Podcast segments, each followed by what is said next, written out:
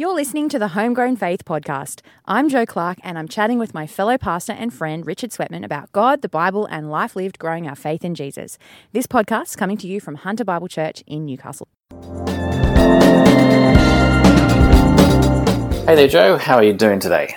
Good, thanks, Richard. Very good. What have you been up to? Ah, well, it's uh, been, to be honest, not a particularly exciting day. Uh, you know, ministry, you'd be surprised, Joe, but it's not all glamour. Uh, that is shocking to hear. it's not all seeing people become Christians every minute of every day. yeah, yeah. I, I, was not in a stadium preaching to thousands, or uh, so yeah, bit, a little bit mundane, but um, that's okay. I'm, I'm, perfectly thankful for those sort of days. Mm, mm. And what have you been um, doing this week, or what have you yeah, interesting stories. I thought I'd share with you and our homegrown faith listeners um, a little bit of uh, phone game I've been playing. Um, oh. It feels terrible to be talking about a phone game because it's not the example you want to be setting people. Um, but, we won't uh, judge you, Richard. Authentic- You're a brother. authenticity is what we're on about in this podcast. That's exactly right. So That's I'm, exactly right. I'm not going to present a veneer, uh, but um, having uh, some uh, having teenage sons or nearly teenage sons, uh, well, Alex is 14, Andy's 12. Um, one of the fun things is just sharing what's going on in youth life or young person's life with them now. Mm-hmm. mm-hmm. And um, so they shared with me this game called Among Us, uh, which is apparently huge at the moment on phones and computers and things. And uh, this this game Among Us is uh, it's a little bit like Mafia. Um, oh, you know that yes. game where you're trying to guess who's the who's the killer. Only in this case, it works like you are a spaceman on a spaceship with 10 other little spacemen, and they're all, they're quite cute. They're little colors and, and a visor, and they don't have any arms. They just have hands sometimes. and they're on a spaceship trying to get ready for launch to escape somewhere. And so you have everyone's got to run around and do little tasks like pressing buttons and um, starting up the engines and so on. Uh, but two out of the 10 or one out of the 10 spacemen are imposters. So there's like an imposter among us. And um, so, yeah, you're playing online. There could, there's other random people playing online, or maybe a bunch of friends if you're in the same room. And uh, one of you, most of you are crewmates, some of you are imposters. And the imposter's job is to sabotage the mission and oh. secretly kill people and survive a kind of who is the imposter voting process that happens. um, and so, uh, yes, I've been sort of sitting next to Andy he'll play a bit and then I'll play a bit, and we sort of he comments on my strats, which is a, a young person word for strategy.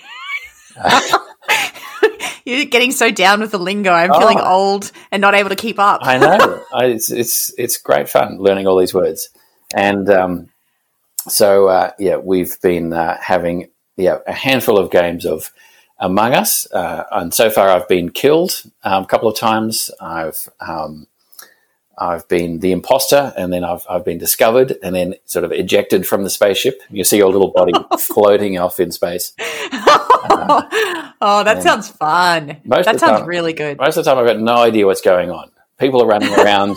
There's messages flying around. They're saying green sus, red sus. He was in med bay, and Andy's saying, "Do this, do this, do this, do this," and before it's all, before I know it's all over. So.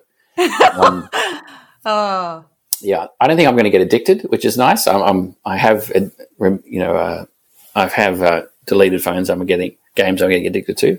Yeah, uh, I think it's mostly just a bit of fun. I can share it as a shared little activity with the boys. But uh, oh, that sounds that sounds fun. you can choose to download it or ignore it at whatever you think is right, right and wise for you, Joe. I I have an addictive personality, um, and so I try and stay away from anything that is not just enjoyed in little pieces with someone else. yeah, yeah, sure. Well, maybe that's a good approach. Yeah, yeah, yeah. How about you, Joe? What's been going on? Well, we talked a little while ago um, about going to Harris Farm and and discovering something new and taking mm. it home to cook it. We do. And over my holidays, I did it again. And oh, I'm great.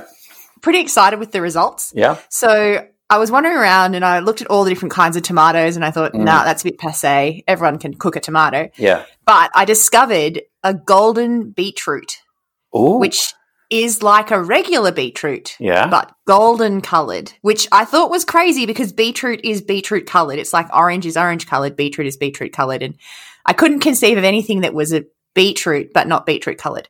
So it's basically a quite luminous orangey yellow color, Wow. like bright sunset colors wow. exactly the same as a beetroot, same shape, same kind of style. And I brought it home and I thought, what will I do? I considered dip. I considered Mhm. making a, a beetroot dip at two different ones because I bought the regular beetroot as well as you need to have the the normal comparison and you're cooking. Mm. And so I I ended up landing on roasting because it's the only way I've ever liked eating beetroot before. Yeah, it's nice. So I roasted both Yep. and the reviews are in. Here they are. Oh, yeah. Firstly, normal beetroot still is not my favorite thing to eat. Golden beetroot, texture wise, is exactly the same as a regular beetroot. Yeah. Crazy. You feel like you're eating the same thing. Yeah. But the color, uh, the taste is quite, it's quite, it's a little bit, it's not got the same kind of tartness, perhaps a Mhm. little bit sweeter. And it's, it tastes almost like, oh, it's hard to explain. So you feel like you're eating beetroot. You're definitely not in any question eating anything else. You're definitely eating a beetroot, but it's more like sweet and a little bit lighter flavor. Mm. And yeah, I quite enjoyed it. It felt kind of like a, uh, yeah, just a little bit of a different kind of root vegetable. It was yeah. good. Hmm. Yeah, well done.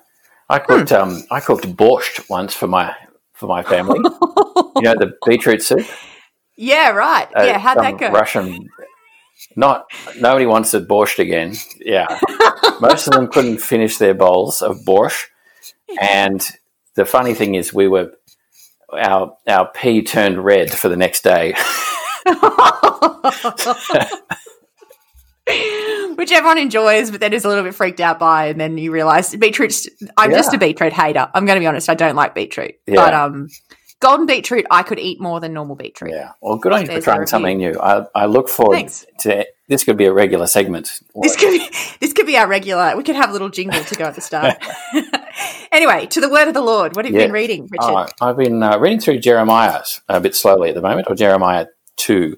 Um, I uh, um, One of my Bible habits is to read a bit slowly, verse by verse. And um, I don't like to mention this much, but I, I do try and keep up a little bit with the languages I've been was learning in um, Bible college. So sometimes with my Bible reading, I'll do a little bit of, um, yeah, uh, yeah, a bit of, bit of original language stuff. And uh, Right. uh, just a particular phrase uh, really struck me in Jeremiah 2, verse 5, um, uh, which I will read. It says, This is what the Lord says What fault did your ancestors find in me that they strayed so far from me? They became worthless idols and became worthless themselves. And uh, as, as I was um, yeah, looking at these words, another way of saying that phrase, they strayed so far from me, um, uh, was actually uh, just that they distanced themselves from me. Um, That's uh, it's just a, a common word for create distance or become distance uh, or distance from. And um, yeah, there was something just about that that different word of, of becoming distant. You know, because that it's, a word that we use in other relationships quite commonly. Like not not you won't often say I strayed from my um, my mother's father's family or something like that, or I strayed from the You say I, I became distant. So th- that language we do use in our regular relationships. And then, so as I'm coming across it here in verse two, uh, sorry, in verse five, it's like, wow, that's yeah, what that's like really sad to become mm. distant from God. The mm. fathers became distant um, from the one who, yeah, rescued them from Egypt. Mm. Um, that, yeah, it just brought a bit of color, a bit of depth, emotion to yeah what it is for humans to be distant from God. and the repeating of the word worthless Mm. there is also quite stark. It's quite a, sa- a sad, sobering verse, isn't it? Mm. The picture of them getting distant from the Father, but also the Lord, but also then following worthless things and becoming worthless themselves. Such a sad kind of statement about the reality of the people. Yeah, yeah, that's a um, a repeated idea in the Old Testament. I think of um, becoming like the one you worship, um, and so following worthless idols um, I think it's just originally kind of worthless things, things that are worthless, um, and becoming worthless themselves. Um, mm. uh, yeah, you become like the thing you follow. So there's a real sadness to that verse uh, about what the um, yeah what people are doing. Mm. Well, I'm thankful for the fruit of that study you've, you've, made. That's good. Yes, it's not a very cheerful thing for our podcast, I'm afraid, Joe. But um, mm. you know, the light of the gospel shines because of the darkness of sin and judgment. Mm. So, um, yeah, it uh, it is helpful in our spiritual life to see sin and, and for what it is. Yeah, mm. and mm. that's one of the ways it's been talked about. Mm. Yeah, yeah. So, um, no, who knows what I'll cover next week? But enjoying, yeah. um, sobering. Jeremiah always is, but yeah, enjoying reading the word mm. there. Oh, very good. But uh, turning to you, Joe, what um, yeah, what have you been thinking about reading? What kind of ministries? Yeah. Well, I, I had an amazing lunch with an older sister in Christ the other day who's um, a real missionary to people who are Muslim. Oh, wow. And she's um, she's she's seeking opportunities to be an evangel- evangelist to Muslims, and we were talking about what she's doing and looking for opportunities in the Newcastle community to reach out to Muslims, and mm-hmm. we were talking about the life series and how if you if you were going to do a devoted Muslims life series, it would be it would be shaped completely differently compared to the quite Western style life series we've got. Um, and it, it, really got me thinking about evangelism and realizing how much um, one particular book had shaped my thinking about evangelism. And so over the holidays, I usually will listen to a biography or two. I really mm-hmm. love listening to biographies of Christians, yeah, um, because I find them easy to engage with, but also make me think about how God's at work in different people's lives. And so, one I have read and reread multiple times is called um, Seeking Allah, Finding Jesus by Nabeel Qureshi. Ah, all right. Have you read it? I haven't, uh, but I have yeah. heard of it. Yeah. Yes, yeah. Nabeel is a guy who grew up in the US and around the world. His father was in the armed forces, and so they moved a bit. Mm. Who was raised in a devout um, Muslim family and then came to become um, become a follower of Jesus. And he's it's a very engaging read. But he also, as he shares his story, he talks about how to share the gospel with people who are Muslim. Mm-hmm. And I found this, I'll, I'll, just read a bit of a quote yeah. that I found very striking. He says, there are costs Muslims must calculate when considering the gospel, losing relationships they have built in this life, potentially losing this life, and if they are wrong, losing their afterlife. It's no understatement to say that Muslims often risk everything to embrace the cross. Mm. But then again, it is the cross. There is a reason Jesus said, Whoever wants to be my disciple must deny themselves and take up their cross and follow me. For whoever wants to, to save their life will lose it. For whoever loses their life for me and the gospel will save it. Would it be worth it to pick up my cross and be crucified next to Jesus? If he's not God, then no. Lose everything I love to worship a false God? A million times over, no. But if he is God, then yes, being forever bonded to my Lord by suffering alongside him, a million times over, yes all suffering is worth it to follow Jesus. He's that amazing. Um, and it's just this beautiful exploration of him becoming a Christian through this really wonderful relationship with a particular friend who was a Christian and who who really engaged in deep Bible reading with him, but also how God just brought him to see the the most beautiful and valuable part of the gospel, which is it that it that you're saved in Jesus, and that means taking up your cross and following Him. So it's it's an amazing book.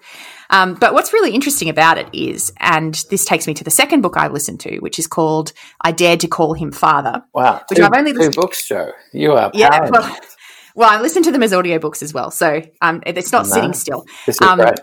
Yeah, but this is I dared to call him father, and I yeah. I forget the name of the lady who wrote it. I'll, it'll be in the show notes.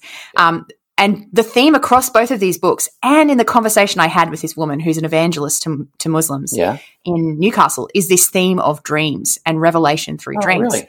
Yeah. So this woman who's an evangelist, she said, you know, we pray that the, the person who's engaging with Christianity would have a dream of a, a, um, a glorious man, a white man who, who comes to show them truth or something around that idea. She said it. I've paraphrased her yeah.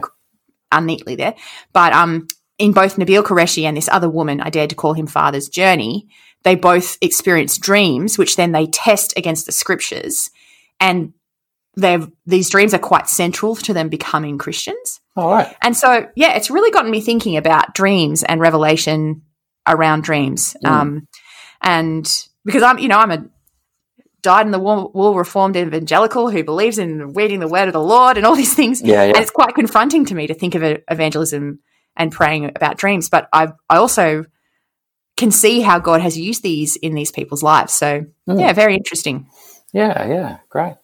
And did Hmm. Nabeel, did he himself uh, go through hardships when he became a Muslim? Yes, there. Um, towards the end of the book, you're left with quite a sad picture of of his family, Mm. um, just devastated at his conversion. Yeah. Um, and the same is for the, the case for the other lady. Now, that I would put a caveat in the I dared to call him father book. There's a that's quite a significant theological concern I have with her story. Yeah. She talks about sin as somewhere a time when God leaves her presence, and then when she's being godly, she feels God's presence, which. I really disagree with. And Yeah. so I would say that book I probably less recommend as a book in terms of its theological correctness. And all biographies you have, you know, you, you might think different differences about, but um, I think. For both of them, it's the cost on the, their family, their family's grief, Yeah. um, probably not a threat against their life for Nabeel, but this woman who becomes a Christian um, through her story. It's obvious that her life is very much at risk and she must flee. yeah. And so, quite significant um, threat against life, and there is an attack upon her life in the in the book. And so, it's quite striking to see them take up their cross and follow Jesus. It's Yeah, been yeah. good to read. I think you're modelling for us there, Joe, a good approach to reading biographies. Yeah, just to Mm. learn and grow, be encouraged, inspired. Yeah, it doesn't mean you sort of uh, swallow, take on everything. Yeah. So, Yeah. And and I had a friend, Pip, say to me just recently, I was discussing these books with her, and she said, Yeah, we want to always be allowing God to speak through different people's testimonies, and they don't have to be perfect testimonies because God's perfect. We are just always growing. I just thought that was a perfect it was a perfect encouragement to me. We were walking along through Glenrock and she said this profound statement, and I was like, Yes, this is how we read biographies. So Yeah. it's been really good to to think about evangelism to Muslims and wanting to be more equipped for that um, through these stories. Yeah. So, hmm. Fantastic. Well, I think we are nearly out of time. My Mm. kids will be coming home any moment. I, I won't. I won't let let them play Among Us until all the jobs are done. Stand firm, Richard. All right. Talk to you soon. Talk to you soon. Bye. Bye.